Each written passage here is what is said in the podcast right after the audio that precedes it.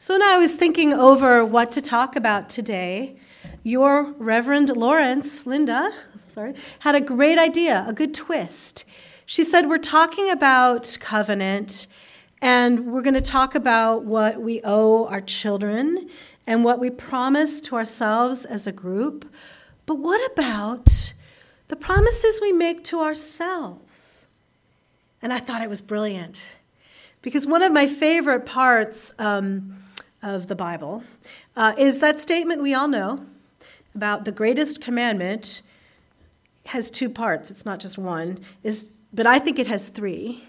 Um, is to love your God with all your heart and all your soul and all your mind, and your neighbor as yourself, right? And, um, and I think that's really important. I think, the risk of sounding Trinitarian, there are three legs that hold up our, an important structure to our lives. Um, the first is, and I really like the way the Unitarian Universalist website actually retranslates or translates that great commandment. Um, when it talks about covenant, it says, um,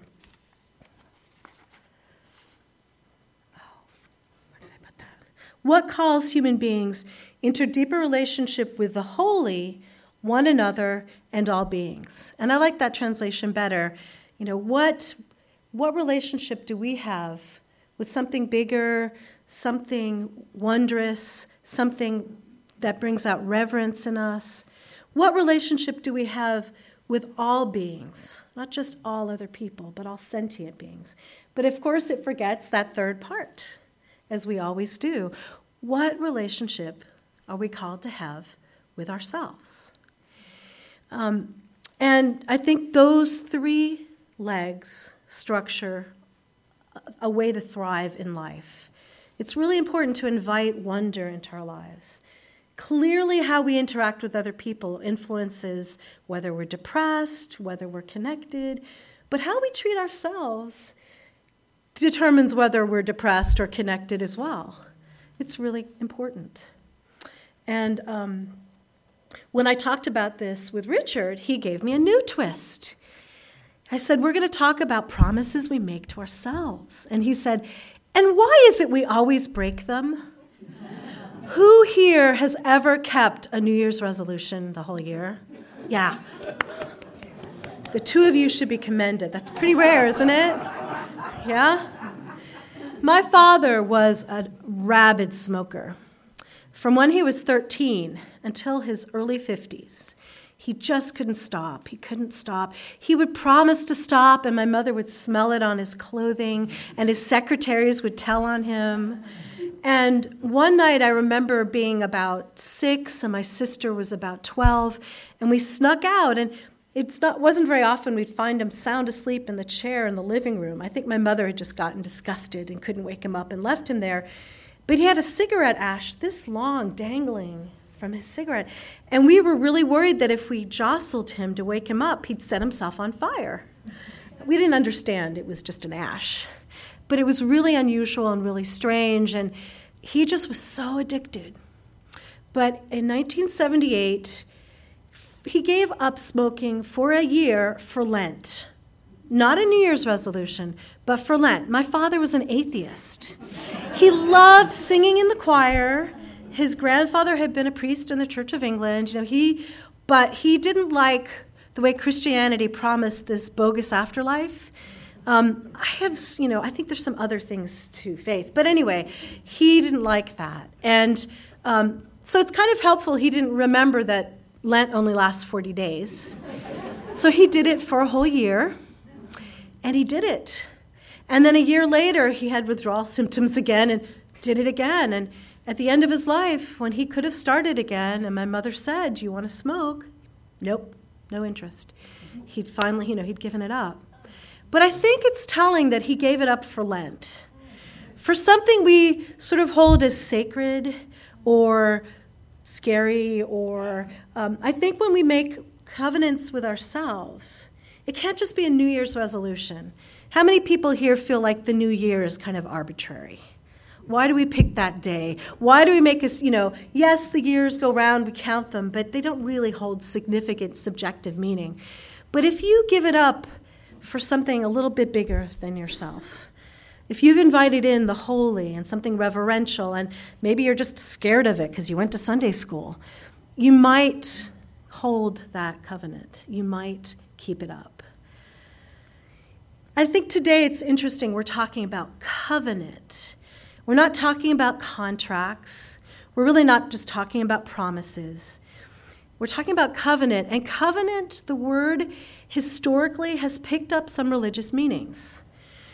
First of all, um, you know, whatever you think of the Hebrew scriptures and whether you want to plaster the Ten Commandments on your wall and whether you've memorized them all, we know they exist and they influence us.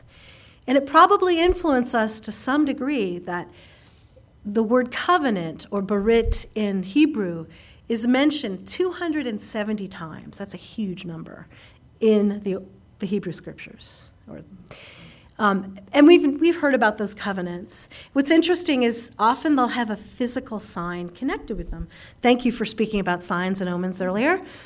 Um, one of the most beautiful ones, of course, is between God and Noah when God promises after the flood, I will not destroy the world again with flood, um, the sign is the rainbow. Every time we look at the rainbow, it's supposed to be a reminder of that.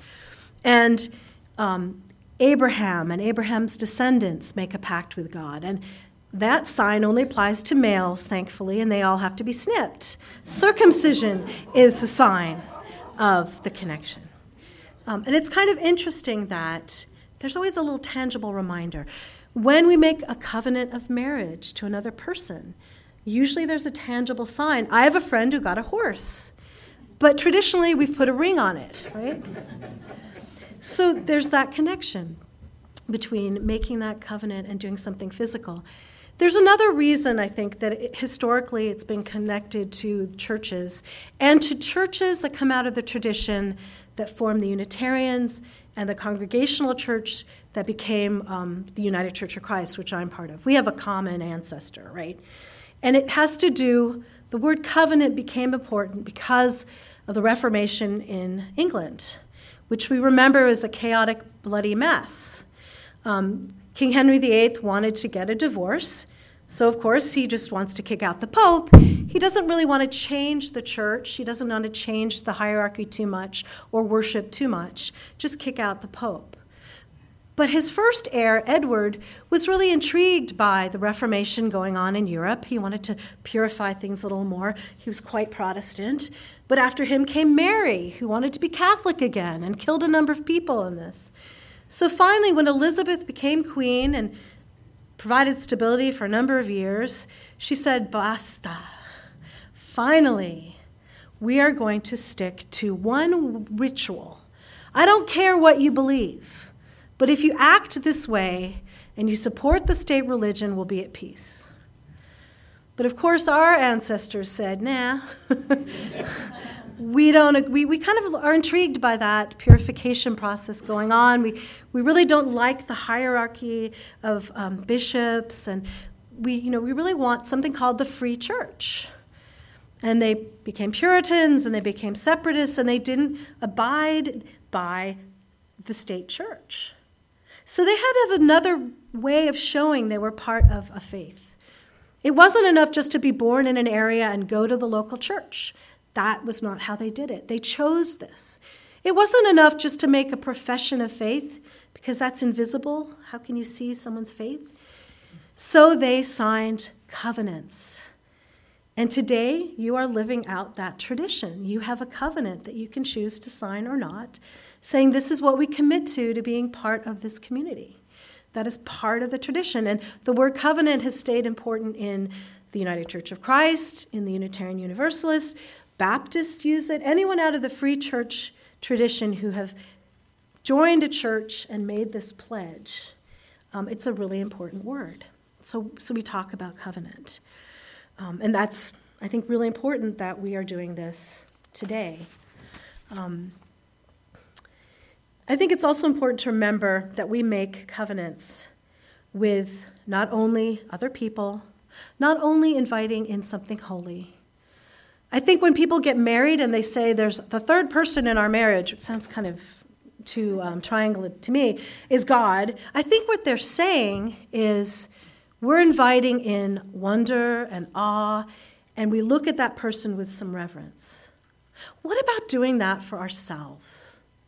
What about remembering that we are worthy of reverence and awe when we make a commitment to ourselves? When it's more than just um, something that we write down or claim we're going to do as a New Year's resolution around a coffee table. What about seeing ourselves with that wonder, with that love?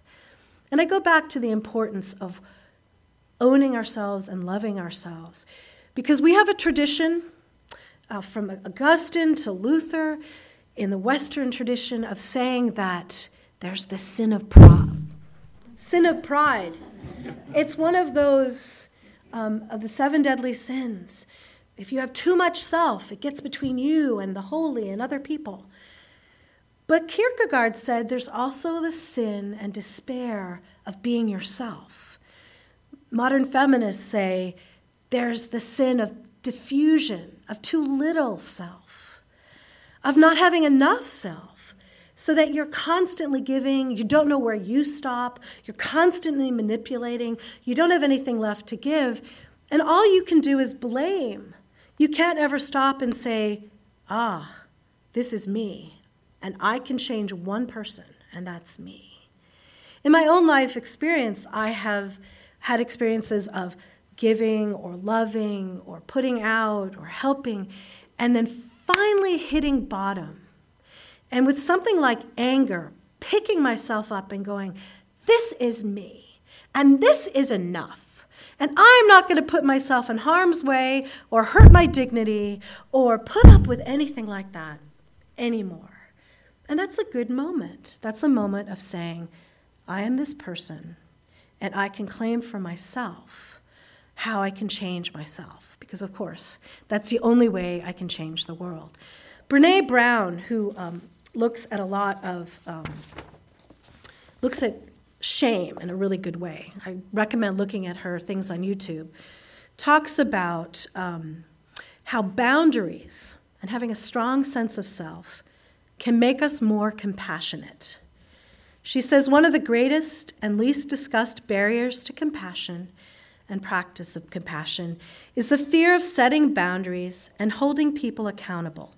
I know it sounds strange, but I believe that understanding the connection between boundaries, accountability, acceptance, and compassion has made me a kinder person. During the interviews I did as part of my research, it blew my mind when I realized that many of the truly committed compassion practitioners were also the most boundary conscious people in her study. Compassionate people are boundary people, and I was stunned, she writes. Here's what I learned the heart of compassion is really acceptance. The better we are at accepting ourselves and others, the more compassionate we become. Well, it's difficult to accept people when they are hurting us or taking advantage of us or walking all over us. This research has taught me that if we want to practice compassion, we have to start by setting boundaries and holding people accountable for their behavior. We live in a blame culture we want to know whose fault it is and how they're going to pay. We do a lot of screaming and finger pointing, but we rarely hold people accountable. How could we? We're so exhausted from ranting and raving that we don't have the energy to develop meaningful consequences and enforcing them. Oh, does that sound like my parenting a little bit? Wouldn't it be better if we could be kinder but firmer? How would our lives be different if there were less anger and more accountability? What would our work and home lives look like if we blamed less but had more respect for boundaries? So, if you want to be kind, compassionate, and truly accepting of the people with whom you work, then you need to get rid of the sources of anger and resentments in your relationships. You need to set boundaries and hold people accountable when they cross them. And she talks about a trap that women often fall into, but you know, all people can do, of wanting to be so helpful and being so tired that you just can't say no. Because if you say no to helping someone as a woman, you're going to look evil, you know? Um, you're not going to look like a truly good person, a truly righteous woman. But how can you love people when you resent them? So I think it's really important to honor that third st- part of the stool, the third leg that holds us up.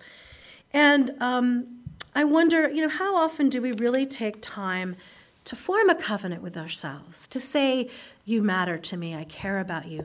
How many of us have secretly longed to do something and didn't even know it? I mean, I often find out about my husband's longings because he'll tell someone else. Does that ever? You're sitting at a dinner table and you go, I didn't know you wanted to do that. Well, you never asked, or you never listened, which might be my problem. But even inside ourselves, are there things you suddenly realize, wow, there are things I've given up. Like I always expected I'd jump out of an airplane. Now I'm 53, I'm not so sure. You know, isn't it strange when you realize there are things you're crossing off? So, how do we notice and listen? I looked at the um, covenant that you're going to sign today, and I thought, well, how about if we applied it not just to ourselves and community, but to ourselves as people, as individuals, to our own selves? Um, can we treat ourselves with compassion and kindness? Can we listen, learn to listen carefully to ourselves?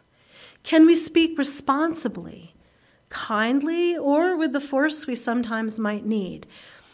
I had tried to understand the Enneagram this week. It's something I've always wanted to understand. I am so confused. You're supposed to have one number out of nine. I now have three that I really feel attached to. But what I learned, this is one of those inventories where you find out the way you, whether you're aggressive or you're a peacemaker. Or, but the helpful thing is, it reminded me each one of us is different. So a covenant is kind of a, a framework. It's kind of like describing Lincoln. He was tall, he had a big nose, he had a wart on his nose, he was skinny, he wore a, a certain hat. But then when kids draw that in class, the wart might be somewhere on either side of his face. His beard might look really different. It might be really long or really short. And relationships are like that. I can't come up to one married couple and tell them what fidelity means to them. But we know that there are certain important things like fidelity. We just don't know what each relationship should honor, right? Well, what does it mean for ourselves? Some of us are a little bit lazy according to the Enneagram numbers, and we need to kick ourselves. Some of us are really hard on ourselves, and kicking would not be at all conducive to learning and hearing and listening. Um, so maybe there are some guideposts we can put out that are part of the covenant you're talking about today. Can we speak responsibly? Can we seek to understand ourselves more fully and be willing to make the changes we long for, knowing that the only person we can really change, of course, is ourselves. And I just wonder how would we do this covenant? Do you do a bucket list, as people have often talked about? Do you do what some people do? They write out words of inspiration they want to follow if they're on a diet or aiming for something else. Those can be nice. I mean, I don't want to put a lock on my fridge and a a magnet of a pig. That wouldn't work for me, but maybe for some people on a diet, that would. But you have to figure out um, what works for you. What sign will you give yourself? Will you give yourself a dolphin on a, on a pin to remind you of the wonder and beauty of all creation and that you're part of that? Will you give yourself a rainbow colored mood ring? What sign of this covenant will you make with yourself? And it's not something I think we have to wait to the beginning of the year to do. Um, we could start whenever you have time, whenever you can sit down and do it. But I hope that you'll take stock, and I hope you will be, you'll speak out loud and look at yourself with a sacred perspective as you make clear your intentions, hopefully good ones, for yourself. Thank you.